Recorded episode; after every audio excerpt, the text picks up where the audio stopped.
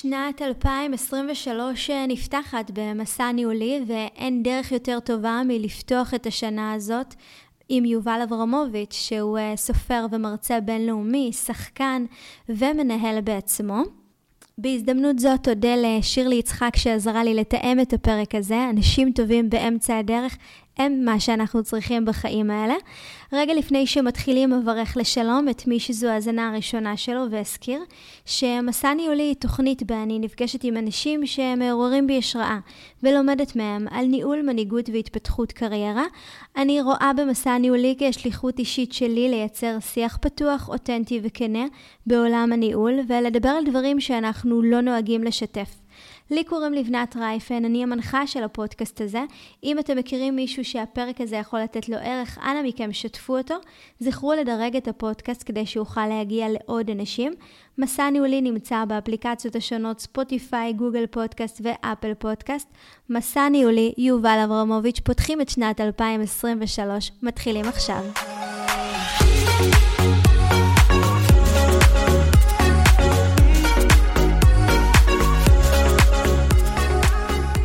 טוב, אז אנחנו uh, נפגשים אחרי שיצרתי איתך קשר uh, לפני כמה חודשים, ומאוד הופתעתי שענית לי שכן, כי היה לי אולי פרק שני רק בפודקאסט. Mm-hmm. אז קודם כל אני אגיד תודה על זה.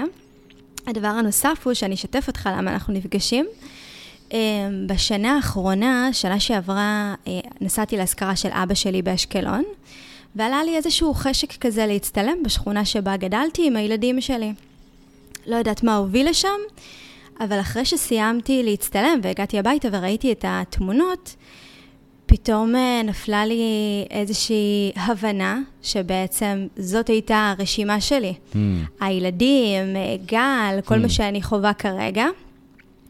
ואז שנכנסתי לניתוח שהוא יותר עמוק, אז הבנתי שמהרגע שהגשמתי את הרשימה הזאת, קצת הלכתי לאיבוד, קצת החלק הרגשי הלך לאיבוד, ונזכרתי בספר שלך, זה הדבר הראשון שעלה לי, ונכנסתי לרשימות שרשמתי בעקבות הספר, וראיתי שהייתי כל כך במקום הישרדותי, שהרשימה הייתה מאוד אה, מצומצמת, מאוד צנועה, mm-hmm. אבל כן הצלחתי להגשים את כל מה שכתבתי שם.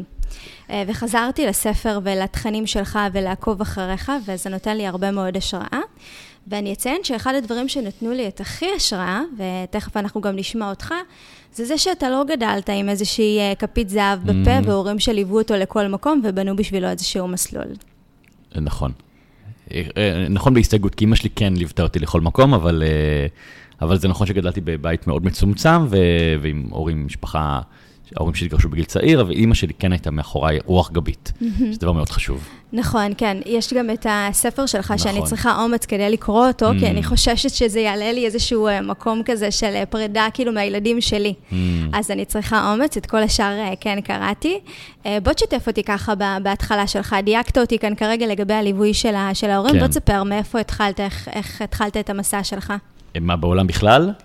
אה, כן, אני יודעת שגדלת אה, בבית שבו ההורים היו גרושים. נכון. ואז הייתה איזושהי נקודת תפנית, אתה רוצה לספר עליה, גיל 16? אה, כן, הייתה לי, עבדתי במסעדה, בכדי לממן רישיון נהיגה ובגדים וכל מיני דברים שנער רוצה, והייתה לי תאונת עבודה, החלקתי על כתם שמן, ובעצם תוך שלושה ימים מהתאונה איבדתי את התחושה ברגליים והפכתי לנכה.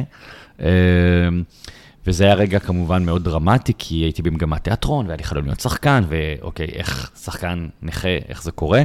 אה, אז, ומהר מאוד הפכתי את האירוע הזה, אה, ראיתי בו גם את החיובי, כמו למשל העובדה שאני לא הולך לבית הספר, שזה היה מאוד כיף, והייתי מוקף בחברים בבית, כל היום באמת מ-7 בבוקר עד 2 בלילה היו אצלי כל הזמן חברים, אה, ובין ביקורי החברים לקחתי מחברת. התחלתי לרשום לעצמי מה אני אעשה כשאני אהיה גדול, גיל 16 ו-17 ו-18 ו-19, עד גיל 40, אז זה נראה לי כמו סוף החיים, אני חגגתי לאחרונה 46, שרדתי, ורשמתי לעצמי, באמת, הייתי כל פעם, כל יום, אה, עוד איזשהו סעיף, אה, רגע, בגיל 24 זה, אה, זה מתאים לגיל 28, אה, זה... ובעצם התחלתי לחיות חיים של רשימות, של תוכניות, mm-hmm. תוכניות עבודה, תוכניות חלומות, שזאת כשאני מסתכל על זה לאחור, זו פריבילגיה אדירה, למי יש את הזמן, או לשבת ולתכנן את חייו נכון. צעד אחר צעד. בטח הדור, הזכרתי את הילדים שלך, אז גם לי יש שתי בנות, בטח היום בדור הזה שרצים, רצים, רצים, פקקים וזה, וטלפונים והפרעות קשב וריכוז, ולמי יש את הזמן לתכנן את, ה, את המחר? אה, אז תכננתי לא רק את המחר, תכננתי את כל חיי, ממש עיצבתי את חיי. ומה עם כל המקום של הטראומה? אתה ביום אחד נכנס לבית, אחרי שכמו שציינת, אתה עושה כל כך הרבה דברים. כן. מבחינה רגשית, זה משהו שאמור לקחת ילד בגיל 16 למקום שהוא אחר לחלוטין. אז אני, אני, אני יכול להגיד היום ממרחק הזמן, שיש פה, אני חושב, כמה, כמה סיבות ששמרו אותי באיזושהי שפיות. קודם כל, אימא שלי שמאוד עטפה אותי mm-hmm. ודאגה לי, ובאמת אה, פרגנה לזה שיהיו חברים כל הזמן בבית. זה דבר שגם היום כהורה אני יכול להגיד, אוקיי, לכו הביתה כבר לפעמים לחברות של הבנות שלי. אז כל הזמן היו אצלי חברים וחברות, זה רעש מתמיד, זה לדאוג להם לאוכל כל הזמן. אז אימא שלי מאוד מאוד, אה, אה, הייתי עטוף בהמון אהבה, גם של חברים ו- ומשפחה. אה, זה דבר אחד. דבר שני, באמת, אה, אני חושב שגם קצת טמטומו של נער. זאת אומרת, כאילו, אה, אמרתי, איזה כיף, אני לא בבית ספר. לא ישבתי והתעסקתי במה יהיה אם אני באמת אשאר נכה כל חיי, כי לא היה ברור. שמדובר על לפני 30 שנה. אה, אני הייתי בן 16, היום אני בן 46. כלומר, הרפואה הייתה פחות מתקדמת, המכשור, הרנטגן, כל הבדיקות שעברתי, פחות ידעו מה, מה יש לי. אז לא אמרו ב-100% תישאר נכה, אבל גם לא אמרו ש-100% אני אלך. אז אני חושב שגם היה כאן איזשהו משהו של קצת נאיביות וטמטום של נער כזה, שמסתכל על הכיף שהוא לא בבית ספר, פלוס, ככל הנראה, היום אני מבין את זה גם ממרחק הזמן, וגם ההבנה שלי כבר את נפש האדם, כל מיני מחקרים שאני קורא וספרים ועבודה שאני עושה, אה, גם איזה משהו אישיותי. איזה משהו אישיותי ש, שהיה ברור לי שאני אצא מזה. היה ברור לי שאני אצא מזה, ואני יכול להגיד לך יותר מזה, שלפעמים שואלים אותי בהרצאות, שאני אספר את הסיפור הזה, ואומרים לי, רגע, רגע, אבל אם היית נשאר נכה, מה היה קורה? אז אני אומר שאם הייתי נכה, אני מניח שהייתי זוכה באולימפיאדה של הנכים. מדהים. כלומר, הייתי מגיע להישגים גם כנכה. אה, מדהים. כמו שיש, והוא הייתי בכנסת, מה, אין חברי כנסת נכים או חרשים, או... זאת אומרת, אנחנו מכירים אנשים שמגיעים להישגים גם עם מוגבלות כזו או אחרת. אני חושבת שיש כאן מסר מאוד מאוד גדול בכל הסיפור שלך, ובעיקר בחלק הזה, עד כמה החשיבה שלנו היא זאת שהופכת אותנו למה שאנחנו, בין אם זה לטוב ובין אם זה לרע. כן. והפודקאסט שאני עושה, הוא בעצם עוסק אה, בניהול. עכשיו, עולם הניהול הוא כמו בתים כאלה, אתה מכיר את הבתים האלה שמדברים בהם על הכל? אז זה, יש את זה יותר בתחומים אחרים, ועולם הניהול הוא מאוד עולם סגור כזה. Mm-hmm. זאת אומרת, כל הזמן צריך להיראות טוב, כן. כל הזמן צריך להדגיש רק את התפקידים שקיבלתי, כן. או רק את ההצלחות שלי. והמטרה שלי היא להכניס יותר מודעות לעולם הפנימי שלנו. וכאן אתה בא ואומר דבר מאוד יפה, שלא משנה במה הייתי נתקל בדרך, גם אם הייתי נשאר נכה, אני הייתי משיג את המטרות שלי שהן היו גדולות. כן, וזה כן. דבר שהוא מדהים, ועוד דבר שרציתי לשאול אותך לגבי זה, כי אנחנו מדברים כאן גם על איזושהי סמכות שעמדה איתך, והייתה כנראה מאוד יציבה. אה, שאנחנו מדברים על אימא שלך, נכון. והזכרת אותה בהתחלה. אה, וגם בעולם הניהול יש איזשהו משהו שכשאנחנו כמנהלים לא צריכים להיבהל מכל מיני סיטואציות כאלה ואחרות. אז בוא נדבר על אימא שלך, מתי שאתה עובר את התאונה, כי אני כאימא זה נראה לי mm-hmm. חרדה איומה ודבר שנורא קשה להתמודד כן, איתו. אז, אז אני אגיד, אני רק, תוך כדי שדיברת ואמרת משהו על ניהול ועל לעשות את השואו הזה, אז בדיוק הבוקר סיפרו לי על ספר שלא קראתי, אז אני ממליץ עליו מבלי שקראתי, אבל נורא אהבתי את השם שלו, כנות רדיקלית. שגם ספר ניהול שמדבר על להיות ביחסים כנים, קיצוניים, עם הסביבה שלך, עם העובדים שלך, ולהציג את הדברים as is, ואני מאוד מאמין בזה, בשקיפות, בכנות, אה, בלהגיד, לא הלך, כן הלך, כאילו לא, הפאסון הזה להחזיק נכון. אותו כל הזמן. אז זה סתם כמאמר מוסגר. Mm-hmm. Uh, לגבי uh, אימא שלי, uh, אז מה השאלה שוב, סליחה? איך אימא שלך הגיבה על התאונה? תראי, uh, מולי היא הייתה קולית. כאמור, היו חברים בבית, תמיד הייתה קונה אבולעפיה לכולם, פיתות mm-hmm. וכל מיני דברים טעימים, ומאוד מתפקדת. כלומר, לוקחת אותי לטיפולים, מזמינה רופאים, דואגת לי למורים פרטיים בבית. אני יודע, שיחות אחר כך, אה, כשכבר גדלתי, ושהיא הייתה מאוד בחרדה ומאוד בדאגה ומאוד מוטרדת, ואני מניח, כמו שאני גם מכיר אותה, היא גם בכתה לא מעט, כי הילד שלה הופך להיות נכה. אה, אבל אימא שלי, אני חושב, הקפידה, לפחות בגזרה הזאת, לא, לא, זה לא תמיד הצליח לה, אבל בגזרה הזאת אה, היה מאחורי קלעים. Mm-hmm. אני מאוד מאמין בזה, אגב, מקווה שתקראי את הספר שלי, עד הדמעה האחרונה שכתבתי, שבו אני כותב שיש יש, יש מאחורי הקלעים של החיים, ואני חושב שילדים לא צריכים להיחשף אלא מאחורי הקלעים של החיים. למשל, אם אמא ואבא נמצאים בתקופה של מתח, לא צריכים לדעת את זה, לא צריכים לראות את זה. אה, אם יש בעיות כלכליות, הם לא צריכים לראות, אפשר לשתף בדברים מסוימים, כן? אבל אה, אה, אימא שלי, אפרופו כנות, כן שיתפה אותי בהרבה מאוד דברים. בילדותי, לפעמים זה היה over information, זה לא תואם את הגיל, זה לא נכון. אני לא הייתי צריך לדעת שהבנקים מתקשרים כל הזמן ואין כסף, זה, זה משהו ש...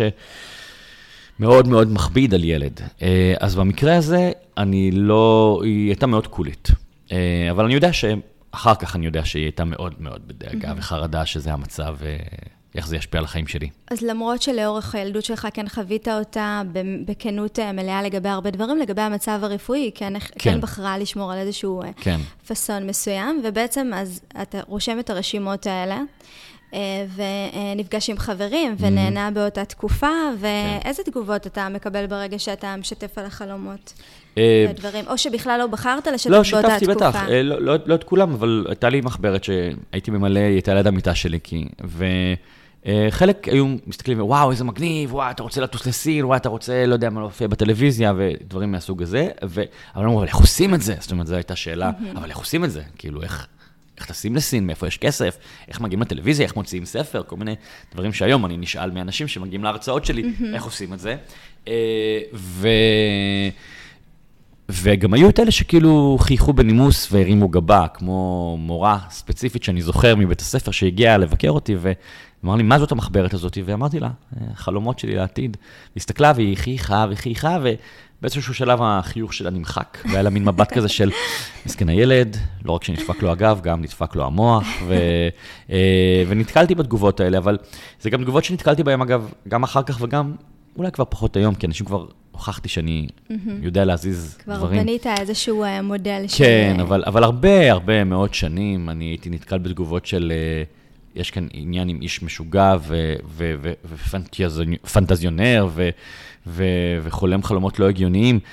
אפרופו אימא שלי, אני חושב שבגיל 35 היא אמרה לי פעם, התפטרתי מאיזשהו פרויקט, והיא אמרה לי, אני כבר, לא, אני כבר לא מודאגת, אני יודעת שאתה יודע מה אתה עושה. מדהים, אומרת, שזה משפט מאוד מאוד uh, מחזק וגורם כן, לנו לסמוך על כן, עצמנו. כן, כן, כן, ואני, ואני באמת, את יודעת, כאדם, uh, אני מאוד נאמן לעצמי, לדברים שאני עושה, ואם אם, אם אני בסיטואציה שמשהו לא נוח לי ולא נעים לי, זה יכול להיות יחסים עם בן אדם, uh, זה יכול להיות אפילו במשפחה, זה יכול להיות יחסי עבודה, זה יכול להיות פרויקטים, אם, אם משהו לא נעים לי, לא מדבר נקודתית, העליבו mm-hmm. אותי באיזה בוקר אחד או הרימו עליי את הכל, אלא...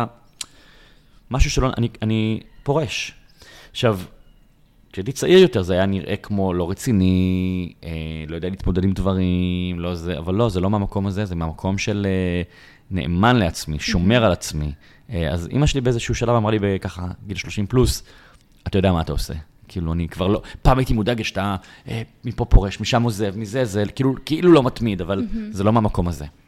אז בעצם גם שקיבלת איזה שהן תגובות על, ה, על הרשימה שלך ובכלל על ההתנהלות שלך, עדיין בחרת כן לעשות משהו אחר. אתה אומר היום שצריך לצעוק חלומות, למרות שכשצעקת אותם בהתחלה, אז לא כל כך הבינו באופן פרקטי איך אתה הולך לעשות את זה, אולי הסתכלו עליך גם נכון. כאל מישהו שהוזה דברים.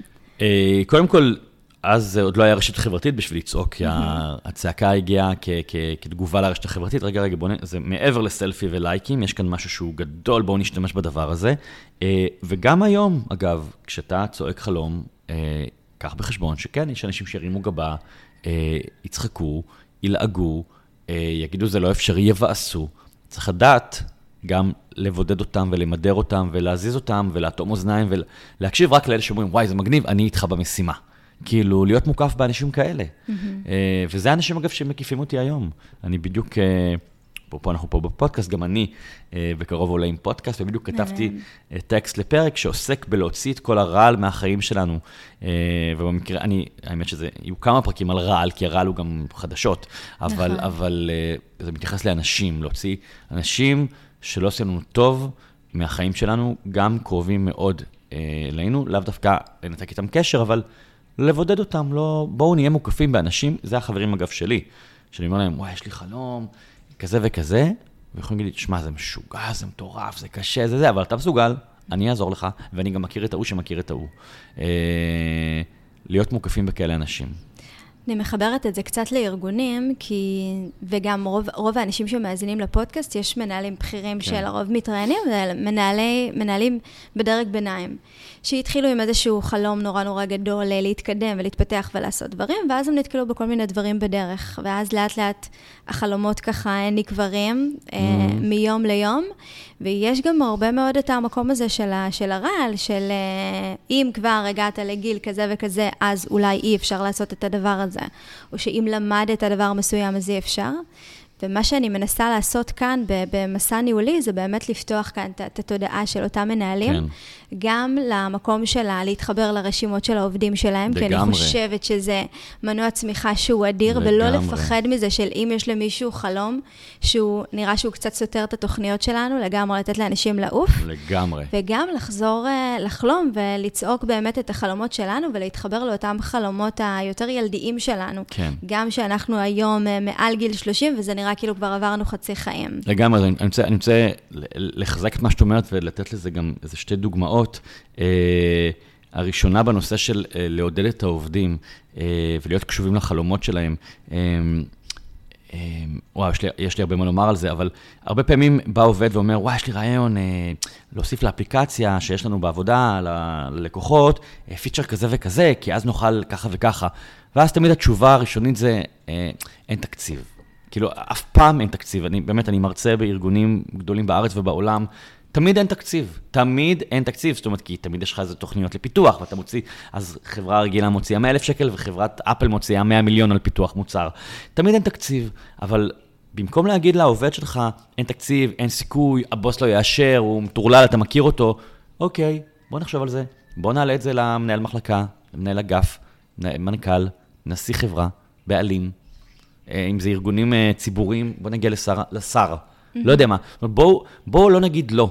אה, זה נורא נורא מבאס עובד, שבא עם מוטיבציה. אני אגב, אני לא הייתי הרבה שנים שכיר בחיי, הייתי פה ושם בהבלחות, אבל, אבל תמיד כשהגעתי במקומות שבהם הייתי שכיר, בעיקר בעולם העיתונות, שהייתי שכיר לצד עצמאי, לצד בעל חברה, והייתי בא עם רעיונות ייעול לעיתון, אה, והיו אומרים לי, לא, לא, לא, תישאר באזור שלך, אתה עושה מצוין מה שאתה עושה, עזוב עכשיו להציע לנו הצעות למוסף השלישי, שאתה בכלל לא קשור אליו. הייתי נורא מתבאס, כאילו, בואו, יש לכם מישהו שהוא הוא כזה עם רעיונות, תיקחו אותו, תנצלו אותו, זאת אומרת, כאילו, אל תחתכו אותו. ואפרופו עוד משהו, אפרופו חלומות אישיים, זה גם חשוב להכיר את העובד ברמת החלומות האישיים שלו. אה, כי מחקר, אגב, מחקר באיזו אוניברסיטה באנגליה, בדקו וראו שעובדים, אה, שהם מוגשמים בחייהם הפרטיים. Mm-hmm. לא יודע מה, יש לך רצון ללמוד גלישה, או מרתון, או צניחה, או לא משנה מה, אה, ללמוד שירה. ואתה נותן לזה ביטוי בחיים שלך, התפוקה של אותו אדם באופן כללי עולה ב-40 אחוז, או אפילו יותר. אה, גם בעבודה כמובן, כי למה? כי הוא אדם יותר מוגשם, הוא אדם יותר מאושר, יותר מאושר, יותר פרודוקטיבי. זה מין מעגל כזה של אנרגיה. ו... אני אתן לך שתי דוגמאות קצרצרות למשהו חיובי ושלילי שנתקלתי בו. חיובי, הייתי פעם בהרצאה בחברת ביטוח מאוד גדולה, ויש איזשהו קטע בהרצאה שלי ברשימה, שהקהל משתף בחלום, ואז אני מבקש מהנוכחים לנסות לסייע לו. ומישהי עלתה ואמרה שיש לה חלום אה, ללמוד קורס קריינות מקצועי. יש לה קול טוב, והיא תמיד עושה כל מיני סרטונים בעבודה, בחגים, דברים מצחיקים. אמרה לה סמנכ"לית שהייתה נוכחת בהרצאה, כמה עולה קורס כזה? היא אמרה, 2,000 שקלים. היא אמרה, אנחנו נממן לך. מדהים. מדהים. עכשיו, בואי, חברת ביטוח גדולה, מה זה 2,000 שקלים? זה כסף קטן. כאילו, אה, בואו, תנו את ה... בואו, תממני את זה. את, את קנית את העובד שלך, במרכאות, קנית כאילו לחמש שנים. עשית אדם מאושר. זה דבר אחד. אני יכול להגיד לך שארגון אחר שהזמין אותי להרצאה לפני כמה שנים, אה, אה, ארגון מאוד גדול וידוע, שבוע לפני פתאום אנחנו מקבלים ביטול ההרצאה. מה מומי? למה? אה, כי חשבו על זה, ואחד המנהלים חשב שאם אני אגיע ואני אדבר עם עובדים על אה, רשימות והגשמת חלומות, גם מקצועיים אבל גם פרטיים, אולי יהיה גל של פיטורים. וואו. ו- של התפטרות, הכוונה, ו- ועזיבה. אני זוכר שאני אמרתי, קודם כל אמרתי, שום בעיה, אני לא רוצה להגיע גם לארגון כזה, mm-hmm. הם לא יבינו אפילו על מה מדבר. ודבר שני, אמרתי, איזה, איזה, איזה תפיסה ניהולית נוראית, כי אם יש עובד שבעקבות ההרצאה שלי, לא שאני מעודד אנשים להתפטר, אבל פתאום מתעורר אצל מישהו רצון לעזוב, אתה, אתה, אתה לא רוצה אותו, שיעזוב, הוא, הוא לא טוב לך, ש, נכון. שילך לדרכו, הוא, הוא, הוא לא יספק לך את מה שאתה רוצה. אז אני נתקל בהמון המון אה, דברים. אני רואה, בגלל שאני על בסיס יומיומי מרצה בארגונים בארץ ובעולם, אני באמת נתקל בהמון המון המון תקלות של מנהלים. אני uh, נתקלתי בזה מהמקום שלי, שראיינתי את הסמנכ"לית משאבי אנוש שלנו, שהיא גם יחסית חדשה ולא הכרתי אותה קודם. והדבר הראשון שהיא פתחה, היא לא הסכימה שנתחיל להקליט לפני שאני משתפת אותה על עצמי, ואני אומרת לה, מה החלום שלי, למה אני עושה את זה בעצם. וזה היה מדהים, וזה יצר חיבור עוד יותר עמוק אה, לארגון. הדבר הנוסף הוא זה שמאפשרים לי, אנחנו עכשיו בחודש שהוא מטורף, אה, דצמבר, זה כן, סוף שנה. כן. אה, ומנהל שלי, גם הקדמנו את הראיון, והמנהל שלי, מתי שצריך, תרוצי ותלכי, ואני מגבה. אז גם ברמת ההגשמה, זה נתן לי להיות מנהלת הרבה יותר טובה, הרבה יותר קשובה, גם לדברים של האנשים שאותם אני מנהלת, אה, וגם אני מתפתחת בניהול, כי אני כל הזמן פוגשת אנשים שהם אה, מעוררי השראה, ולכן אני גם יושבת איתך. אני חוזרת אה, לסיפור שלך, שהיית בעצם נכה אחרי התאונה הזאת, ואז מה קרה שהדבר הזה השתנה וחזרת לעמוד על הרגליים? על פניו, אה, המצב היה, זאת אומרת, לא נשברה לי חוליה בגב, אלא היא זזה איזה מילימטר, אבל מילימטר ששם פגע בעצבים למשך תקופה, וטיפולים כמובן סייעו לזה. אה, זה ככל הנראה ההסבר הרפואי, שוב, אנחנו מדברים על 30 שנה אחורה, והרפואה הייתה מן הסתם יותר מוגבלת מהיום. אה, אבל אני חושב שהיה פה גם אלמנט של גם הרצון שלי. אני חושב שהרצון שלי היה לו כוח מאוד מאוד... אה, מניע בדבר הזה, זאת אומרת, ברור שהיה פה עניינים פיזיולוגיים, אה, אבל גם עבדתי קשה, זאת אומרת, גם אה, פיזיותרפיה וכל מיני זריקות שקיבלתי וכל מיני דברים. ורצון, רצון באמת לקום וללכת. אני חושב שזה השילוב של הנפש שלי, של הפיזיות שלי, ש... של הרופאים שעזרו, כל זה גרם לי אחרי שנה וקצת לחזור וללכת. הייתה איזושהי ידיעה פנימית לאורך כל הדרך שזה יקרה? לגמרי, ממש, כן. ממש. לא, לא, אני חושב שבגלל זה גם לא לקחתי את זה כאילו קשה. אה, לא, לא הייתי בדיכאון לרגע. זאת אומרת... אה, וגם אצל הרופאים הידיעה הזאת הייתה ככה לא, לא, לא, אצל הרופאים, ש... אה, שוב, אני יודע את זה רק בדיעבד, כי לא שיתפו אותי כמובן בזמן אמת, אבל אני יודע שחלק מהרופאים היו, אמרו להורים, זה המצב, כאילו, הילד שלכם יישאר נכה ותיערכו לחיים על כיסא גלגלים. שאני אומר את זה ואני כאילו אומר, וואו, זה כאילו, אם זה היה מצב, כן, זה באמת... אה, אני חושבת שאני קוראת את הספרים שלך, וגם מאוד אוהבת לעקוב אחרי הפוסטים שלך. אז תמיד זה גם מגיע לי אה, בזמן mm. הנכון, במקום הנכון, עם איזושהי סיטואציה, ואני אומרת, יש לך תודעה מנצחת, mm. אה, וגם יכולת מאוד מאוד מיוחדת להנגיש את הדברים בצורה שהיא מאוד... באמת, שכל אחד יכול להתחבר אליה, ולא משנה איפה הוא נמצא. תודה. Uh, היית בספטמבר האחרון, אני לא רואה תוכניות בוקר בחיים, mm-hmm. אין לי mm-hmm. זמן לזה. לא יודעת מה קרה, okay. אוקיי. שהטלוויזיה הייתה דלוקה והיה שיעור פרטי. Mm-hmm. ואני הרגשתי שאתה באותו רגע כאילו אה, מעורר אותי כזה לזה, כי דיברת שם גם על המקום של, הרבה פעמים אנשים אומרים, אני עברתי טראומה כזאת וכזאת. כן, אני אה, לא למדתי כן. כי עברתי, ההורים שלי עשו לי. כן. אה, ואני באותה תקופה מאוד הייתי בשלב הזה. זאת אומרת, אחרי שהצלחתי להגשים ולממש את המשפחה שלי ולהיות בזוגיות שנורא רציתי להיות בה, והיו לי ילדים וגרנו במקום מאוד שונה מאיפה שגדלתי, אז נכנסתי לתוך המקום הרגשי של, אוקיי, מכאן אני כבר לא יכולה להתקדם, אני כרגע בתפקיד מסוים, אני קצת הייתי עצמאית וגם שם נורא פחדתי. כן. אה, ואז בעצם באת עם ה... אני חושבת שזה עשר דקות, זה לא כן, מעבר כן, לזה. כן, נכון. והרגשתי שטלטלת אותי שם, mm. כי ממש כאילו נכנסת לתוך המקום הזה של mm. טראומות, לא יכולות לנהל אותנו. נכון. וכל אדם שאנחנו פוגשים עבר טראומה כזאת או אחרת. לגמרי, כן. אתה יכול לשתף מהמקום שלך על המקום הזה? בטח, זה קטע מתוך הרצאה שנקראת ההזדמנות. Mm-hmm. ומה שאמרתי בהרצאה אצל ניב רסקין, זה שבאמת אה, די כבר לקדש הטראומה. כלומר, בכולנו בגדו. או, או בקטע רומנטי, או בקטע עסקי, או בקטע חברי, נכון? כאילו אין אדם, אני בטוח שבגדו בך, או חברה טובה בגיל 17, או נכון. בזוגיות, או בעסק בכסף, כאילו בכולנו בגדו. אה, כולנו איבדנו כסף, זאת אומרת, בזבזנו אותו, לא היינו אחראים. כלומר, כולנו עשינו טעויות במערכות יחסים, בעסקים. אה, תמיד כשאנשים מספרים לי, אבל אתה לא יודע מה קרה לי. אז אני מקשיב, ואז אני אומר אה, בחצי הומור, אה, צר לי להודיע לך שאת לא ממש מיוחדת. אה, ו... ויש אנשים שאומרים, אוקיי, קרה לי, קיבלתי סטירה, נכוויתי, אני אלמד מזה, מה שאני יכולה ללמוד מזה, לפעמים צריך לקבל כמה סטירות עד שלומדים, אבל אני ממשיכה הלאה. אז זה קרה לי לפני עשר שנים, לפני עשרים שנה. ולהתקדם, אי אפשר לקדש את הטראומה. הרבה... עכשיו, אני כמובן מסייג ואני אומר, יש כאן גם עניין נפשי. כל אחד מאיתנו הוא אדם עם מנוע אחר, עם עמוד שדרה אחר. אה, יש אנשים יותר חזקים נפשית, יש אנשים מאוד שבירים. צריך גם לעבוד כמובן על הנפש שלנו, mm-hmm. ולטפל בזה בחדר טיפולים, פסיכולוג, פסיכיאטר, NLP, קואוצ'ר, כל, כל שיטה שתעזור לך. אה, אני פוגש אנשים במפגשים שלי עם קהל, שמספרים לי, אני רוצה להקים עסק כזה וכזה, אני אומר לה, אוקיי, מה, אז אחלה, את יודעת, אני מעריך שזה משהו כמו 50 אלף שקל השקעה, הלוואה, חיסכון, בנק, זה, זה, כן, אבל לפני 20 שנה... נכון. אני מכיר מישהי שפיצצה חתונה בגיל 25, ממש חודש לפני, שכבר יש שמלה ויש אולם ויש הכל, וחוויה מאוד קשה.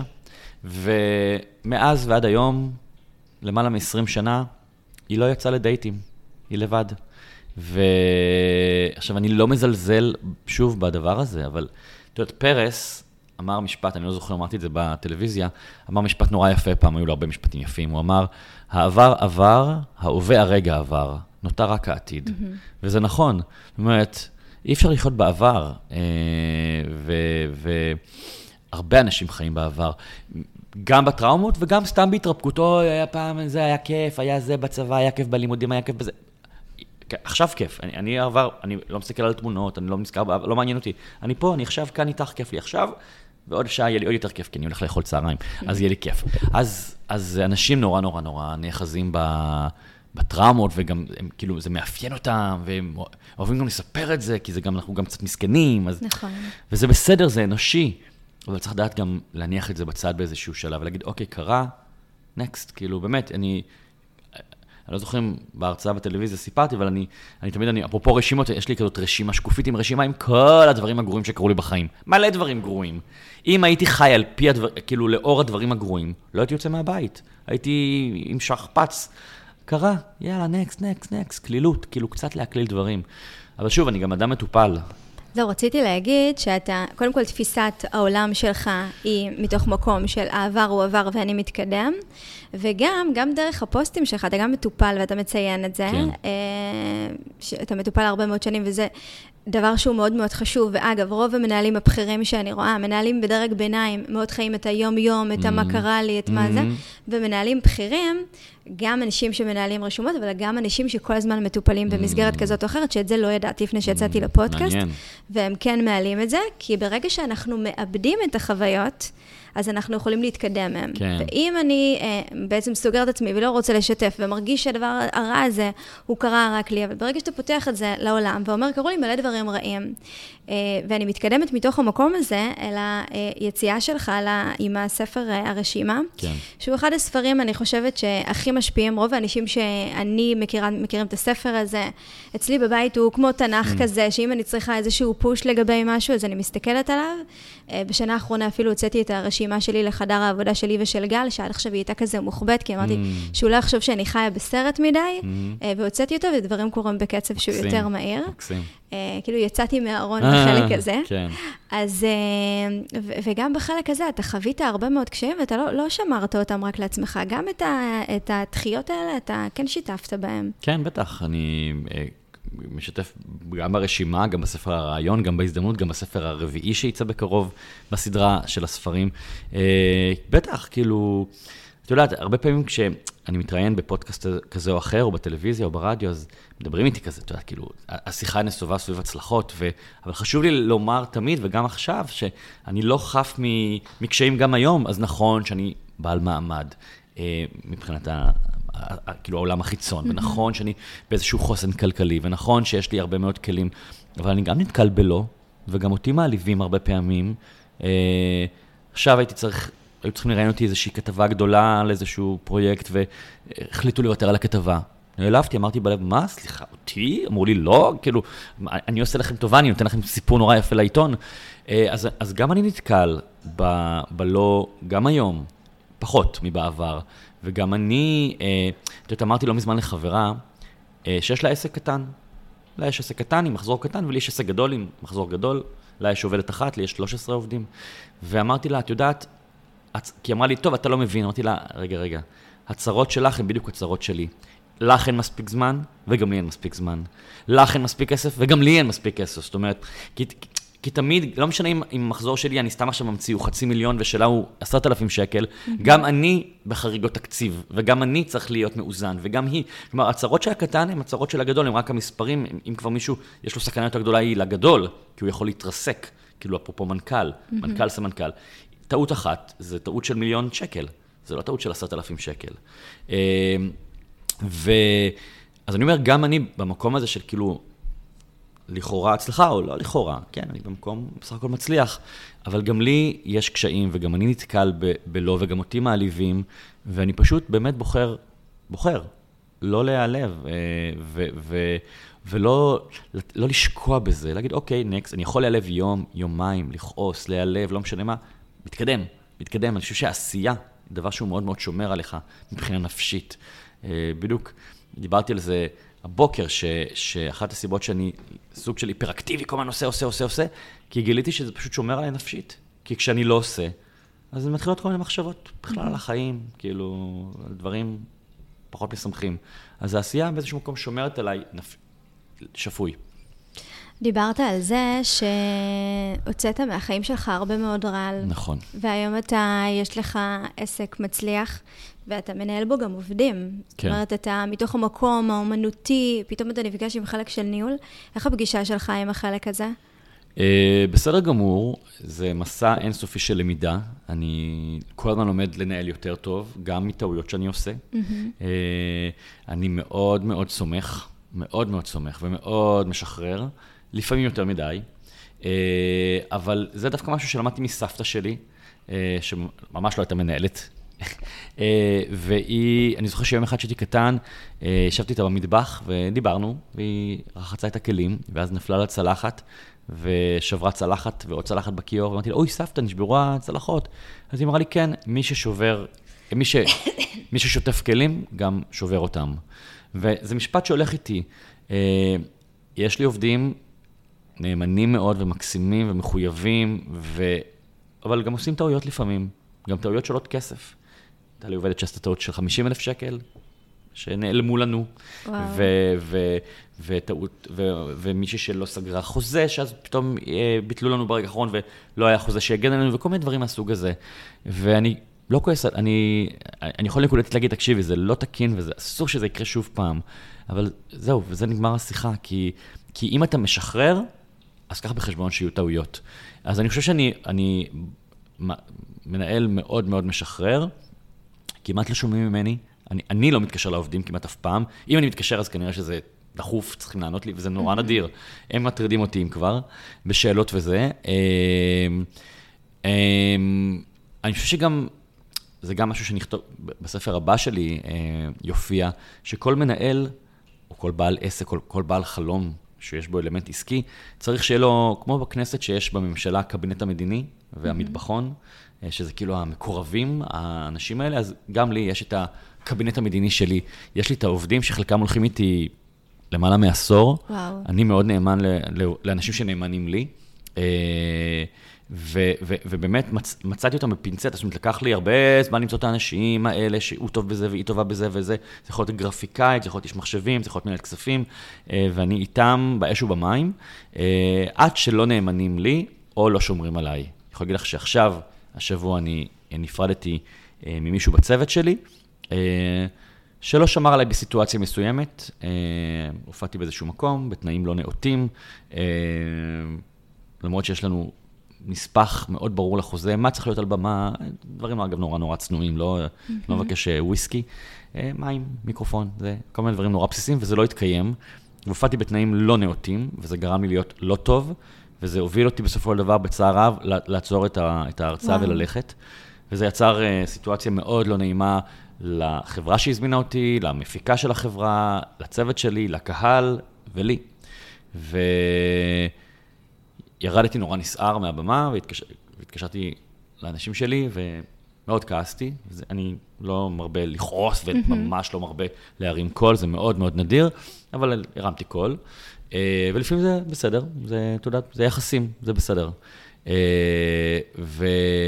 ואמרתי, פשוט לא שמרתם עליי, לא שמרתם עליי, ואני לא חושב שאנחנו נוכל להמשיך לעבוד ביחד. ו... ואנחנו לא. אז אני חושב ש... אה, חייו של מנהל הם תמיד מאוד מאוד מאוד מורכבים, והם הולכים על קו מאוד עדין של בין להיות קשוב ולקחת מהעובדים רעיונות ולעודד אותם לתת רעיונות, לבין לדעת, להגיד, אוקיי, שמעתי, חשבתי, לא, נקסט, לרעיון הבא. Mm-hmm. לא להיעלב. הרבה פעמים עובדים נורא נעלבים, ואני אומר להם, אל תיעלבו, לא להיעלב. התפקיד שלך הוא לזרוק לי אלף רעיונות, ואני אקח רעיון אחד. ו... ו... וזה התפקיד שלך, בין השאר, לא משנה אם זה נגיד מישהו בצוות שלי שמפתח איתי תכנים. לא להיעלב, תזרקי, תזרקי, תזרקי, תזרקי, תזרקי, אני, משהו אחד יתפוס. אמ, זה מורכב, זה מאוד מורכב ניהול. אני חושבת אבל שגם כאן, לפי מה שאתה מספר, גם כאן מלווה אותך האותנטיות שלך. כי פעם אחת שחוצים את הגבולות שלך, שאין לך יותר מדי כאלה, אבל מה שיש הוא מאוד מאוד חזק, אז אתה כן מאפשר לעצמך להיות אתה באותו כן. רגע, ונותן לזה מקום, שזה מאוד חשוב, לא תמיד להיות אסוף, אלא באמת גם להביע את עצמנו. הדבר הנוסף הוא, כשאתה יודע שמשהו יכול להעליב, אז במקום לטאטא אותו ולהגיד את זה בצורה שהיא יפה ו... אה, וככה מאוד אסופה, אתה אומר את המילה להיעלב, שזה משהו שהוא מאוד מאוד חשוב. לפעמים הדבר mm. הפשוט הזה, של להגיד את אותו דבר, של אולי כאילו לצפות כן. את התגובה של אותו עובד שעובד מולנו, אה, למנהלים קשה לעשות את, ה, את הדבר הזה, כן. ככה. תשמעי, אני, אני ראיתי בסוף השבוע, כמו בערך כל העולם, את הסדרת דוקו על אה, הארי ומייגן, וזה מאוד מאוד מעניין, ממליץ בחום לצפות בזה, mm-hmm. זה ממש לא מעניין הסיפור המלכותי, ומה אמר הנסיך ההוא, זה ממש לא עניין אותי. מה שעניין אותי לראות שם זה באמת זוג, גבר ואישה, שמצאו אחד את השנייה, שחולקים את אותם הערכים, אה, ומול העולם, מול כל העולם, ומול, באמת תרתי משמע כל, כל העולם. ועם, ויש שם איזושהי קטע, שאחרי בערך שנה, שנתיים בבית המלוכה, שכבר היה לה קשה שם, גם עם המסגרת המקבילה וגם התקשורת הבריטית שאכלה לה את הראש, אה, באה לראיין, עשו לה איזו תוכנית כזה של חצי שעה בטלוויזיה האמריקאית, והמראיין מתחיל לפני הראיון, כמו שאנחנו כזה התחלנו בכזה היכרות, mm-hmm. אז הוא שאל אותה, מה שלומך? והיא לא ידעה שזה כאילו כבר חלק מהרעיון, אני חושב שזה במסגרת החימום, מה שנקרא, מה נשמע, מה שלומך? אמרה לו, בסדר. אז הוא אמר לה, נשמע שלא בסדר. ואז אמרה לו, כן. וכאילו, והיא קצת דיברה יותר מדי, וכמובן שזה נשאר בריאיון, mm-hmm.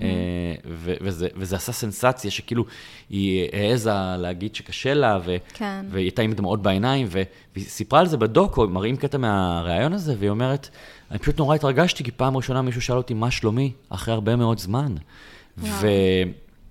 וצפיתי בזה, ובדיוק זה היה כמה ימים אחרי הדרמה שהייתה אצלי בעסק, אפרופו העובד שלו שמר עליי, ו, ואמרתי, וואו, אם רק היה שואל אותי דקה אחרי האירוע, איך אתה מרגיש? וואו, אני, אני שומע שאתה נסער, אה, לא, לא, לא, אני לא מבקש התנצלות, לא, לא שום, רק, רק, רק לזכור שגם, וחשבתי על זה אתמול בלילה, לפני השנה, שהרבה פעמים אנשים שהם או בעמדות כוח, הם מנהלים, או אנשים שהם חזקים באופן כללי, זה גם יכול להיות סתם במרכאות, אימא או אבא חזקים בתוך בית, שלא צריכים לשאול אותם מה שלומם, כי הם נורא חזקים, אה, לכאורה. עכשיו, גם אדם חזק נשבר, וגם אדם חזק יש לו רגעים קשים. ואני כן רוצה שמדי פעם יעצרו וישאלו אותי, גם הקרובים אליי, אבל גם בעבודה, מה שלומך? ואני נוהג לשאול לפעמים מה שלומכם, mm-hmm. אה, ומה נשמע, ואני, וזה נראה לי... אבל אני יכול להבין מנהלים שנרתעים או נזהרים מזה, כי כאילו נורא מפחדים מה, כאילו, את יודעת, בצבא שבירת דיסטנס וזה, אבל נכון. כאילו הקו קו הדין הזה בין אה, לשתף ולהיות, ולהראות לרגע חולשה ואנושיות, לבין להיות, להחזיק פאסון כל הזמן. אה, זה מורכב, זה חלק מניהול, זה מורכב. אה, כן, זה מורכב, ואני חושבת שוב פעם עליך, שיש לך כל כך הרבה כובעים, זאת אומרת, אתה היום גם משחק. נכון. אה, שזה חדש לאחרונה, זאת אומרת, עזבת, כן. עצרת לתקופה נכון. מסוימת, וחזרת. שמח שמעת ו... עצרת, כי לא עזבתי, עצרתי, נכון. דייקתי. כן. אה, אז בעצם חזרת לשחק, ואתה גם מרצה, וגם סופר, ועושה 101 דברים, וגם נמצא בכובע של מנהל. והרבה פעמים נרתעים מתוך הדבר הזה של גם וגם. אני שומעת כן. לפעמים אנשים אומרים שאם מישהו עושה גם וגם, אז הוא לא במאה אחוז נכון. בהכל. אה, וכל הזמן הייתה לי את השאלה הזאת עם עצמי, כי אני מאוד אוהבת לעשות הרבה דברים. אה, למשל אה, כתיבה, שיש לי mm-hmm. איזשהו רצון גם לעבור אצלך סדנה כתיבה, זה משהו שהציל אותי כן. לאורך כל החיים, ואני כן. מאוד אוהבת לכתוב, ואני גם מאוד אוהבת לשתף ברשתות החברתיות, ואנשים יכולים להגיד, מה, את כל הזמן חיה שם, או mm-hmm. כי רואים את זה בצורה שהיא שלילית, כן. ולא, רשתות חברתיות יכולות גם להיות משהו מאוד מאוד חזק, כן. בעיקר אם אנחנו בונים ממנו משהו אחר כך. אה, אז בוא נתייחס לגם וגם הזה, כי יש איזושהי אה, תפיסה כן. שהיא אה, פחות טובה, ואני רואה בזה דווקא כמשהו מאוד חזק. זה לא השתנה כבר? כאילו, לא, לא הבינו שזה כבר... אני יכולה להגיד לך שבעולם הניהולי שלי, mm. יש הרבה מאוד מנהלים בכירים שנורא כן. מפרגנים, ויש את המנהלים הבכירים שלא מבינים כן. מה אני רוצה. אז תראי, אז אני נולדתי בשנת 1976, שזה כבר מתחיל להישמע כמו ספר היסטוריה, אבל באמת נולדתי ב... בוא נגיד, גדלתי, הייתי ילד בשנות ה-80 ונער בשנות ה-90 אה, של המאה הקודמת. ו... ואז באמת זה לא היה מקובל, כאילו הגם וגם וגם וגם וזה. ו...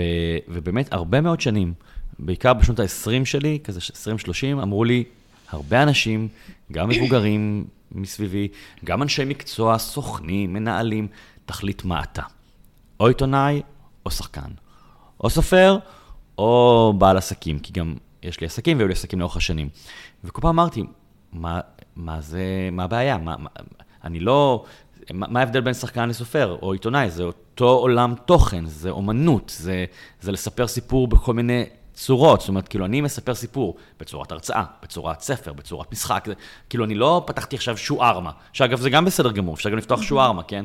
אה, והייתה התנגדות, והפסדתי מזה הרבה מאוד דברים. אני יכול להגיד לך שהייתי לפני... 15 שנה אולי, באודישן בבית לסין. אה, באתי לאודישן להצגה, וישבו בחדר אה, ציפי פינס, המנהלת של התיאטרון, ועוד אה, כמה אנשים שם, ועשיתי את הקטע שלי, והוא היה ממש טוב. שחקן יודע מתי הוא טוב ומתי הוא לא טוב. הוא היה ממש טוב. צחקו, הגיבו וזה. בסוף האודישן אומרת לי ציפי פינס, תגיד, מה, אבל מה אתה עושה פה? אמרתי לה, אודישן? היא אומרת לי, כן, אבל אתה כותב בעיתון. לה, נכון, אני גם כותב בעיתון. היא אומרת לי, אבל זה בעיה.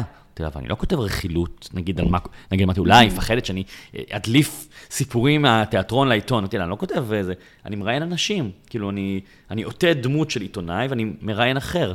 היא אומרת לי, כן, אבל אני, אבל איך, איך תשתלב, איך זה ישתלב? אמרתי לה, זה ישתלב, מה, אני כותב בזמני החופשי, בלילה, בזה, אל תדאגי, אני אבוא לחזרות, אני אבוא להצגות, זה לא יתנגש. אמר לי, לא יודעת, זה לא, אני, זה בעיה.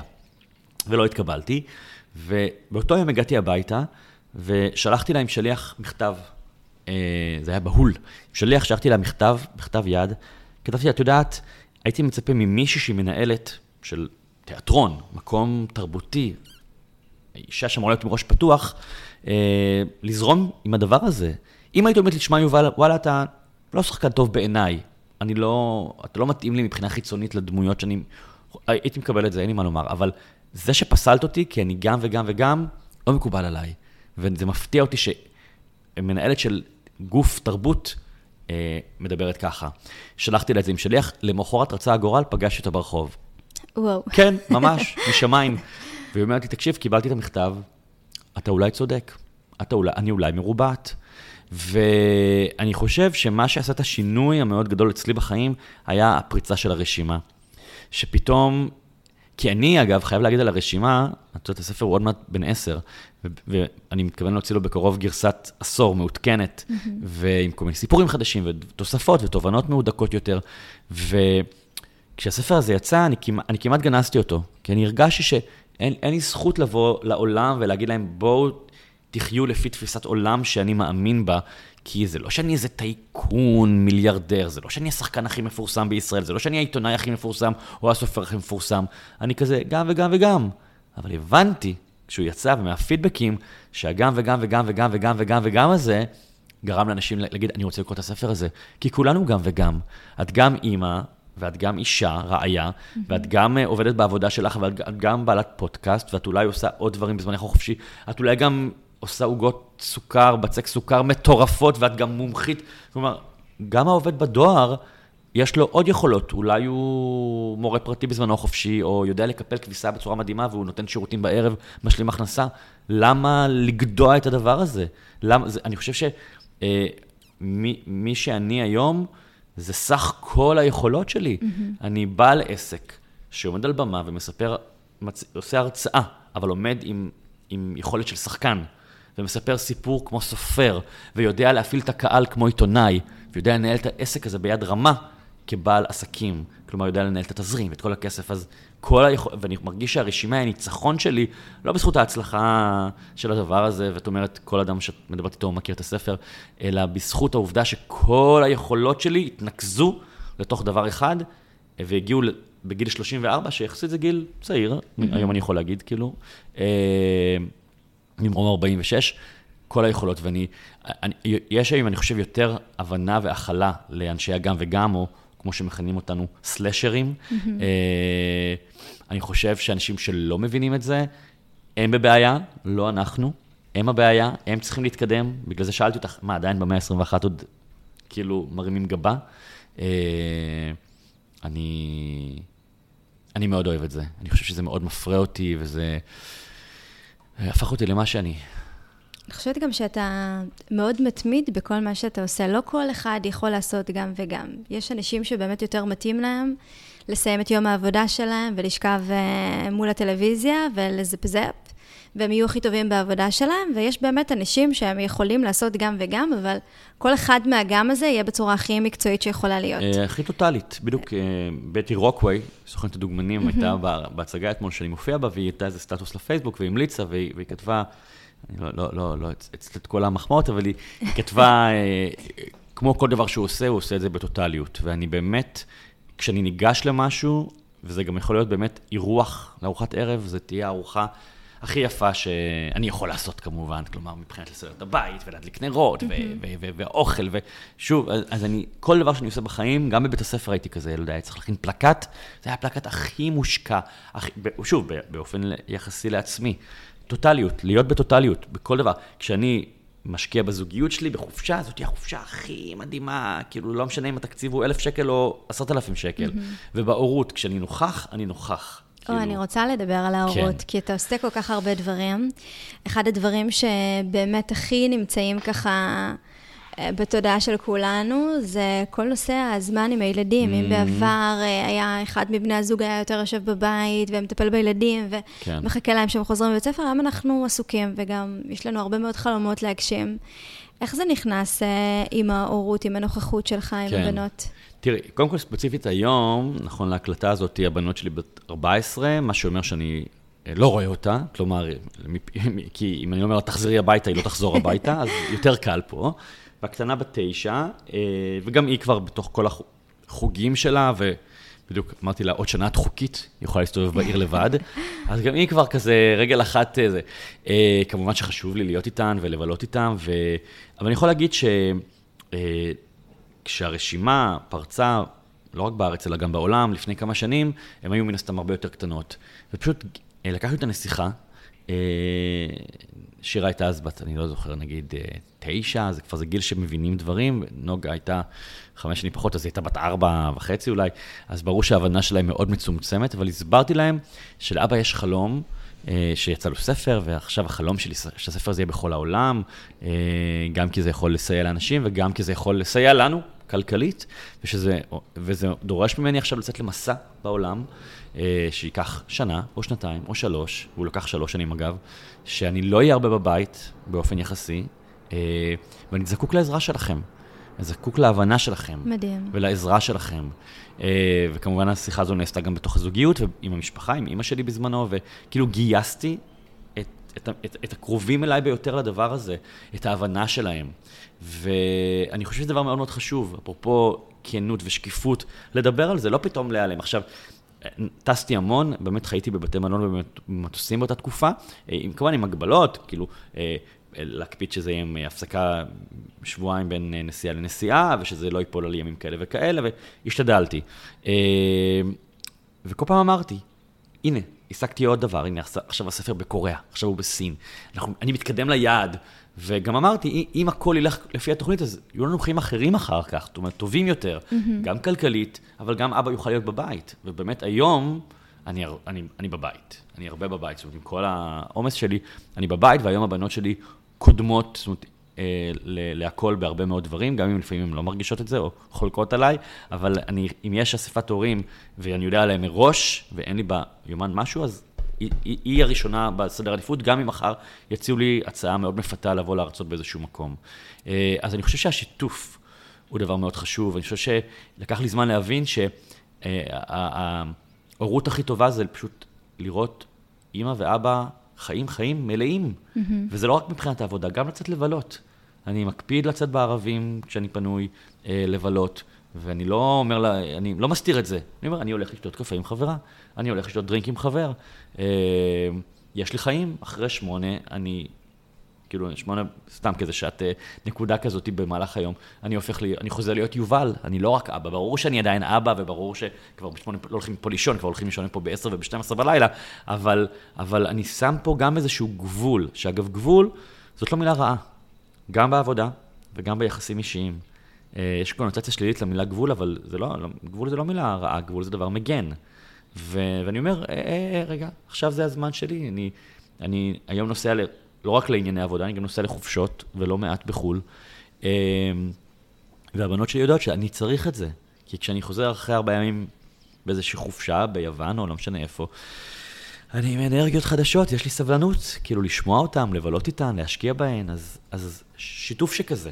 אני לא יודע אם הן מבינות את כל, הדבר, את כל זה, כי הן צעירות, אבל אני מדברר את זה, והן יבינו mm-hmm. כשהן יהיו גדולות יותר. אני חושבת שאתה אומר כאן כמה דברים שהם מאוד חשובים, שהם גם נוגעים גם להורות וגם למקום של הקריירה שלנו, ולא משנה מה אנחנו עושים, שזה המקום גם לשתף באיך אני רואה את הדברים, אה, שהוא מאוד חשוב, לשתף אותו ובאמת בגובה העיניים. אה, בצורה הכי אותנטית שהיא מאוד חזקה אצלך. והדבר הנוסף הוא שהרבה פעמים אנשים מתביישים להגיד את המילה אה, חופש, זאת אומרת, זה איזשהו משהו רע. Mm. ועוד אני לוקח, אה, אמרת כאן, אני טס לעיתים... אנשים מאוד מתביישים להגיד את זה, זאת אומרת, זה לא, no.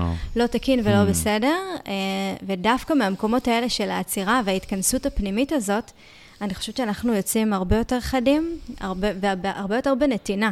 כן. אחרי שאנחנו מעניקים לעצמנו איזשהו משהו... לגמרי, יש לי ספר פנימי. שלם לזה שנקרא שנות המתנות, זה בדיוק על זה, זה על אישה שלוקחת לה שנה של מתנות. בוא נדבר על הספר הזה, כן. אני עכשיו התחלתי uh, לקרוא אותו, okay. אוקיי. אני הולכת, uh, אנחנו עכשיו מתחילים שנה חדשה, והיא הולכת להיות שנת המתנות שלי. אמן. Uh, בוא, בוא תשתף קצת על הספר הזה. הספר הזה יצא ב-2019, uh, והוא רומן על אישה שחווה משבר בחייה, בעלה עוזב אותה במפתיע. עם איזה מכתב מגעיל מאוד ודוחה של 14 שורות קצרות, שהיא לא מבינה למה ומה היא עשתה, ואוקיי, בסדר, אה, אין בעיה, ניפרד, אבל רק תסביר לי למה, שאני אוכל לשפר את עצמי, והוא לא מסביר לה, הוא נעלם מהחיים שלה בצורה מאוד בוטה, ומתוך הדיכאון והייאוש שתוקף אותה באופן טבעי, היא לוקחת מחברת, מתחילה לשרבט לעצמה מתנות שהיא רוצה לתת לעצמה, מבוטוקס ועד דברים, לא יודע, לטוס לתאילנד. ויוצאת למסע, במסע הזה זה בעצם, היא לומדת, לומדת הרבה מאוד דברים אה, על עצמה, אה, ואחד הדברים שבאמת, אני חושב שהיא מבינה, אני לא רוצה לעשות ספוילר לספר, אבל, וזה לאו דווקא כתוב, אולי, לא, כבר לא זוכר אם זה כתוב בצורה ברורה, או שמבינים בין, בין השורות, זה שבעצם היא קצת, היא קצת נטשה את עצמה. Mm-hmm. אני חושב שכש... נעזוב רגע את הספר, נלך רגע לחיים, אני חושב שכשאדם אה, נוטש את עצמו, וזה קורה הרבה פעמים, אגב, להורים צעירים, בעיקר לאימהות, כי הם מה לעשות, יותר אה, חופשת לידה, אה, מניקה, אז את יותר עם הילד, את יותר בבית, את יותר... אה, כולנו, את, את, כהורה צעיר אתה הופך להיות טרנינג מהלך. Mm-hmm. כאילו, זה, אתה לא יוצא מהטרנינג, אתה מלוכלך עם כל הפליטות ועם החלב ועם הזה ועם פה, ואתה מעלה במשקל ואתה זה, ובסדר, זה לא נורא, ואתה כל כולך בילד. עכשיו, בסדר גמור, התגייסות ראשונית, אבל אני חושב שצריך לדעת גם אה, אה, להעניק לעצמנו אה, קודם כל להיות אטרקטיביים לבן בת הזוג שלנו, אנחנו לא יכולים להזניח את עצמנו. אה, זה שמצאנו מישהו או מישהי, אז זה לא אומר שזהו, יאללה, עכשיו מותר לי אה, להיות מוזנח אה, ולא להיות במשקל ולהתלבש בצורה... לא, אנחנו צריכים לשמור על משהו גם, למ... גם לכבוד בן או בת הזוג שלנו. אה, לילדים שלנו, אה, אני חושב שהדבר הזה הוא מאוד מאוד חשוב, ו... וכן, אפרופו חופשות, בטח, תראי, אנחנו כל הלילה לפני השינה, מה אנחנו עושים? מטעינים את הטלפון, נכון? כאילו, כל היום אנחנו עסוקים ב... בת... הנה, בדיוק עכשיו אני בטריה שעוד מעט מסתיים, ואני אומר, אוי, לא, יש לי אחר כך פגישה, ואיפה אני אטעין, ומתי אני אטעין, אנחנו... ומה אם להטעין את עצמנו? למה זה דבר מגונה? למה לצאת לחופשה זה כאילו באמת נתפס כהדוניזם, כ... כ... כאגואיסטיות? לא, אני, אני נוסע לארבעה ימים, בואי, בינינו, הילדים, הילדות שלי ממש שמחות שאני לא בבית ארבעה ימים. אה, אפשר לעשות כאן בלאגן, אפשר לאכול בסלון, אפשר ללכת לישון מאוחר, אפשר להזמין חברים, אפשר הרבה מאוד דברים. זה לא שהן גדלות במשטר הנאצי, כן, אבל כאילו יש חופש, גם ילדים. אני זוכר שאני בתור ילד, אמא שלי הייתה לפעמים, לא יודע, נעדרת מהבית, חוזרת נורא נורא מאוחר, היה לי מה זה כיף, עד שדקה לפני שהייתה חוזרת, הבית היה מבולגן. מכירה את זה, זוכרת את זה? דקה לפני, מהר מסדר את הבית. אז אני אומר, זה גם חופש לילדים. ו... והבנות שלי, אני שומעות שאני נוסע, ואני אפילו לא מתנצל על זה, זאת אומרת, כאילו, זה, אתה מבין, אני גם חוזר כמובן עם מתנות וזה, וכיף, והכל טוב, כאילו, צאו לחופש, תנו לעובדים שלכם, אפרופו מנהלים שמקשיבים לנו, חופש. את יודעת, אני חושב שאולי השיעור הראשון שלמדתי בהקשר הזה, זה היה בצבא. הייתי מפקד קורס מפקדים בחיל האוויר, בבית ספר למקצועות התעופה של חיל האוויר, הייתי כאמור מפקד, בהתחלה היו טירונים, ואז היו מפקדים אה, בכירים שעוברים הכשרה להיות עוד יותר בכירים. וכשעבדתי עם טירונים, אמר לנו, אמרה לי אחד המפקדים שהיה מעליי, שלימד אותי ללמד פיקוד, אה, אמר לי, אתה יודע, אם בא אליך חייל ואומר לך שסבתא שלו מתה, אתה רואה שהיא לא מתה, אתה יודע שהיא לא מתה, תן לו ללכת. הוא, הוא כל כך זקוק ליום בבית הזה, שהוא הרג את סבתא שלו. תן לו ללכת. ו, וככה אני גם נוהג. העובדים והעובדות שלי, אה, כאילו, לפעמים שולחים לי, אה, בעוד שבועיים, אני ביום זה וזה, חברה מגיעה מארצות הברית, או יש לי בדיקה רפואית, או הילדה זה, זה בסדר שאני, אה, שאני אני אקח כמה שעות, או יום זה, אני אשלים את העבודה אחר כך? התשובה שלי היא תמיד כן, ולא מזמן אמרתי לאחת העובדות שלי, את יודעת שהמייל הזה הוא מייל פורמלי רק בשביל הנימוס, כאילו, כי את יודעת שהתשובה שלי היא תמיד, תמיד כן. וגם כש... העוזרת האישית שלי שדיברתי איתה ותיאמה את המפגש הזה, נסעה לפני כמה חודשים לשבועיים שלמים בחוץ לארץ, והכנסנו מחליפים ומחליפות שלא הצליחו לעשות את העבודה ועשו לנו המון המון בלאגן וגם נזקים. אה, לרגע אחד אמרתי, אה, מה, למה אישרתי לה את זה? אחלה, מעולה, שתיסע ושתתמלא באנרגיות, והיא תבוא יותר פרודוקטיבית לעבודה. כאילו, חופש זה דבר חשוב. מדהים, אני חושבת שזה אחד הדברים שהכי אה, חשובים באמת להגיד למנהלים, כי הרבה פעמים אנחנו במקום האגואיסטי שלנו, כן. של מי יעשה את העבודה. אתה מדבר כאן על עוזרת אישית שהיא סופר דומיננטית בשבילך כן. וחשובה, גם עושה את העבודה שלה בצורה מצוינת וקשה להחליף אותה, נכון. אז זה מדהים. אה, בספר, בספר הרשימה, ובאמת בהרצאות שלך, אתה מדבר הרבה מאוד על אה, הגשמת חלומות, כן. והרבה מאוד אנשים יכולים לבוא ולהגיד, בואו, אנחנו כבר אה, תכף בני 40, עם הילדים, mm-hmm. מתפרנסים כזאת משכורת חודש, גוררים את עצמנו כל יום לעבודה. אה, איך באמת אפשר לצאת מתוך המקום הזה של התקיעות לעבר הגשמת מחל... כן, חלומות? חלומות. תראי, קודם כל, אמרת גיל 40, אז קראתי לא מזמן איזשהו מחקר עדכני שאומר שהחקר ובדק שהעשור הכי קשה במאה ה-21 אה, זה 35-45, שזה עשור שבו... לא... לא, איזה כיף לי לשמוע את זה, כי כן? 35 התחילה אצלי, עכשיו אני בת 39 uh-huh. תכף. נראה לי שהשתלטתי עליו, אבל כיף לשמוע. לא, עכשיו, למה זה, למה זה העשור הכי מורכב בימינו? כי בעצם זה היום העשור שבו מתחתנים לרוב. Mm-hmm. אנשים מתחתנים היום סביב 30, פלוס מינוס. אה, ועד שמקימים משפחה, באזור 35. ואתה מושקע בילדים שלך ובבית, וזה משימה מאוד מאוד מאוד מורכבת וקשה, אה, שבאמת דורשת המון משאבים, בטח בשנים הראשונות, אה, ובמקביל, מפתחים את הקריירה. אם זה עסק עצמאי, אז בוודאי, ואם זה להתקד... פתאום, אתה יודע, גיל 35 זה גיל כזה שמתחילים להתקדם בעבודה ולהגיע לעמדות יותר מפתח, mm-hmm. ואתה כולך בקריירה. כלומר, אין אותך, אתה מוחק את עצמך. וזה עשור מאוד מאוד מאוד מורכב וקשה. אני שמח שאני מאחוריו, גם ברמת הילדות וגם ברמת הקריירה שלי, ובאמת, אני יכול להעיד שבאמת זה היה עשור מאוד מאתגר. אמ, ו, ו, ואני אומר, אז קודם כל צריכים, צריכים לדעת את זה ולהבין ולקבל את זה גם. כי אני חושב שכשמבינים, בדיוק גם נשאלתי השבוע אה, איך, איך אני עוזר לאנשים, אז אמרתי, אני חושב שאני, בסך הכל מה שאני עושה, אני מעלה דברים לרמת מודעות. ברגע שאני אומר למישהו, כמו עכשיו, את יודעת, יש מחקר, לי, אה, וואי, משמח אותי לשמוע את זה. אז קיבלת איזשהו אישור אקדמי לאיזה מחקר, ש... וואלה, מעניין, אז, אז וואלה, אם זה עשור, ואני אפילו מרגישה שניצחתי אותו, אני חזקה, נותן לך עכשיו כוח. עכשיו, תראי, זה מאוד תלוי. השאלה, אני חוזר לשאלה שלך על איך, איך מעודדים אנשים שבגיל 40 אומרים, אה, כבר... קודם כל, מה זה 40 היום, בואו נתחיל מזה, מה זה 40 היום בציר החיים? את יודעת, תוחלת החיים הממוצעת היום היא גיל 86 בישראל. אה, הממוצעת, כלומר, מעל הממוצע, וסבא שלי נפטר לאחרונה בגיל 99, שיבה טובה מאוד, הוא היה בריא כמעט עד יומו האחרון. אה, ו- ואומרים שמי שנולד היום, כבר ככל הנראה יחיה עד 120, שזה נשמע לי סיוט מארץ הסיוטים, אבל שיהנו. ואני חושב שמה זה 40 על, על, על, על ציר החיים? כלומר, יש לך עוד חיים שלמים אה, לחיות, לתקן דברים, לעשות שינוי, מה שזה לא יהיה.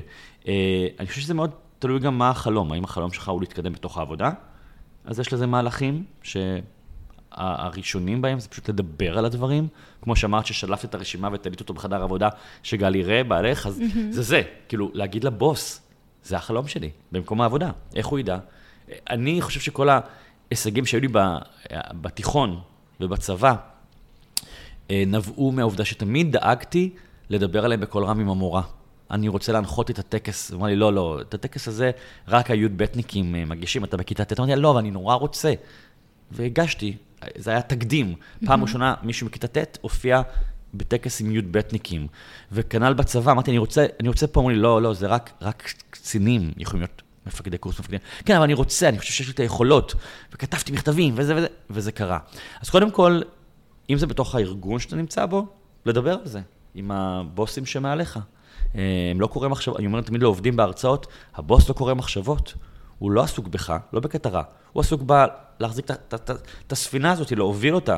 הוא עסוק בלגלגל את המיליונים, להחזיק את התזרים. מה, הוא עסוק עכשיו במה החלום של מישהו ספציפית? לא. אז תשתף אותו. אם זה מחוץ לארגון, אם אתה פשוט רוצה להתפתח ולהקים עסק, אז גם פה יש מהלכים של מיועץ עסקי ועד כל מיני אה, מעוף, שזה גוף שמסייע לאנשים להקים עסקים במדינה, אה, או לחילופין, אם אתה עושה מעבר משכיר לעצמאי, אז אני קורא לזה מודל הקיריים, כמו שיש בקיריים ארבע להבות, mm-hmm. ויש את הלהבה הקטנה והגדולה והענקית, אז גם פה, אז הלהבה הענקית שלך, שכיר זה המשכורת החודשית שלך, כמו שהזכרת. אבל אם יש לך עוד איזשהו משהו שאתה אומר, אני רוצה שזה יום אחד יהיה העסק שלי, תפתח להבה קטנה. וכל יום תעבוד שעתיים, שמונה בערב, על הדבר הזה. וכשהדבר הזה יגדל ויעבור להיות להבה גדולה יותר, תכבד את הלהבה של העסק, תרד לחצי משרה בעבודה, או לרבע משרה. לפעמים יהיו מקומות שיגידו לא מאפשרים, ויהיו מקומות שיאפשרו, כמו שאמרת שאצלך בעבודה, מאפשרים לך במקביל לעשות את הפודקאסט הזה, גם אם זה על חשבון שעות העבודה. כי מבינים שאת יוצאת ואת משכילה. אולי לא בצורה של תואר באקדמיה, אבל פוגשת אנשים, שאת חוזרת, ואת אחר כך אומרת, רגע, רגע, אתם יודעים מה, מה גיליתי באי, את כמו היונה, עם ה... את, אתם לא מאמינים מה גיליתי באי הזה. בואו נעשה את זה אצלנו בארגון, וזה שווה מיליון דולר. לגמרי. אז יש לך, שאפו למנהלים שלך, תשלחי את הפודקאסט, אני מחמיא להם, שמבינים את זה, מבינים שאת יוצאת ואת מביאה ערך לארגון, גם אם את לא נמצאת פיזית בארגון הזה. אז יש, יש הרבה דרכים, אפשר לדבר על זה שעות. איך מתמודדים אם לא בתוך המקום הזה? יש חלומות גדולים, ואנחנו יכולים להגיע ולתת את ה-200 אחוז שלנו, ולקבל לא. אה, שדברים לא יסתדרו כמו שרצינו. כן. אה, קודם כל, אני חושב שזה אה, חשוב גם לדברר את האכזבה, את הבאסה. אני לפעמים מקבל גם לא, ואני... ואני אני מתבאס, ואני אומר את זה בקול רם שאני מתבאס, אני, אני, אני גם לא נע... אבל, וגם לא להיעלב. תראי, אני חושב יודעת, יש להיות רגיש ולהיות רגשן. חשוב מאוד להיות רגיש, לאחרים ולעצמך. לא להיות רגשן, לא לטבוע בתוך הרגש. ולפעמים מנהלים מתבלבלים והם טובעים בתוך רגש. זה מזכיר לי שפעם, זה, זה סיפור בספר הבא שלי, אימא שלי קיבלה דוח מהעירייה. אה, היא לא שמה לב שאת החניה הכחול לבן מתחת לבית שלה, בגלל איזה שיפוצים, הפכו לאדום לבן באותה תקופה. היא לא שמה, ומתוך הרגל היא חנתה. Mm-hmm. והיא קיבלה דוח. והיא אמרה לי, די, קיבלתי דוח, וזה לא בסדר, וזה, ואמרתי לה, תכתבי מכתב לעירייה, תערערי על זה, הם יבטלו לך את זה. אז היא כתבה להם מכתב, והיא ביקשה שאני אעבור עליו לפני שהיא שלחה.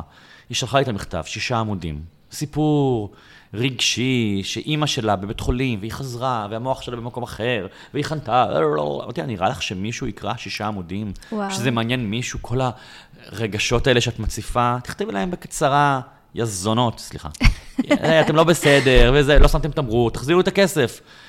כאילו, אני חושב שצריכים לדעת אה, לא, לא להיות רגשניים, וגם לא להיעלב מלא, לא ראשוני. אמרו לך לא, תנסה, לש... ת, תנסה לתקוף את זה מזווית נוספת. עוד זווית, עוד זווית, עוד זווית. תעלה למישהו, לפעמים תעקוף סמכות גם. כאילו, תגיע לבכיר יותר. אם זה לא, לא, לא, לא, לא, אז זה לא. כאילו, אתה יודע, תעשה... אז תקבל את הלא. החיים גם, אה, יש בהם גם לא. זה לא הכל מה שאנחנו רוצים. אז זה ככה על רגל אחת. טוב, אנחנו לקראת סיום. הפרק הזה הולך לעלות uh, בתחילת השנה, בראשון לראשון. כמו שאמרתי, זו הולכת להיות שנת המתנות שלי, ואני הולכת להגשים בהרבה מאוד חלומות. אז אני אשאל אותך שאלה שקצת מטרידה אותי, mm-hmm. של איך מתמודדים עם זה. כאילו, אני רק מלחשוב על דברים שאני רוצה לעשות ואני הולכת לעשות, mm-hmm. מלאת התרגשות, ובמאני טיים, נגיד לפני הראיון איתך, אז כל הבוקר שלי נורא נורא התרגשתי. Mm-hmm. ויש לי איזשהו חשש מזה. אז איך מתמודדים עם, עם הגשמה? אה, וואו, בהרבה אופנים. קודם כל, שוב, לדבר. תקשורת בין אישית זה דבר כל כך פשוט, זה לא עולה כסף אפילו. לדבר, לתרגל את המקום הזה, ברור לי שלא כל אחד קל לו, אני, אני מאוד מתורגל בלדבר, אה, בפתיחות וזה, ולספר דברים, ומהסיבה, אגב, היחידה שגיליתי את, ה, את הכוח של זה, שזה זה פותח לבבות, כשאתה מדבר עם מישהו בפתיחות, זה פותח לבבות, זה, זה גורם לא לדבר, זה משפר קשרים, אה, לגייס אנשים לעזרה, מה שכבר דיברנו עליו mm-hmm. אה, מקודם.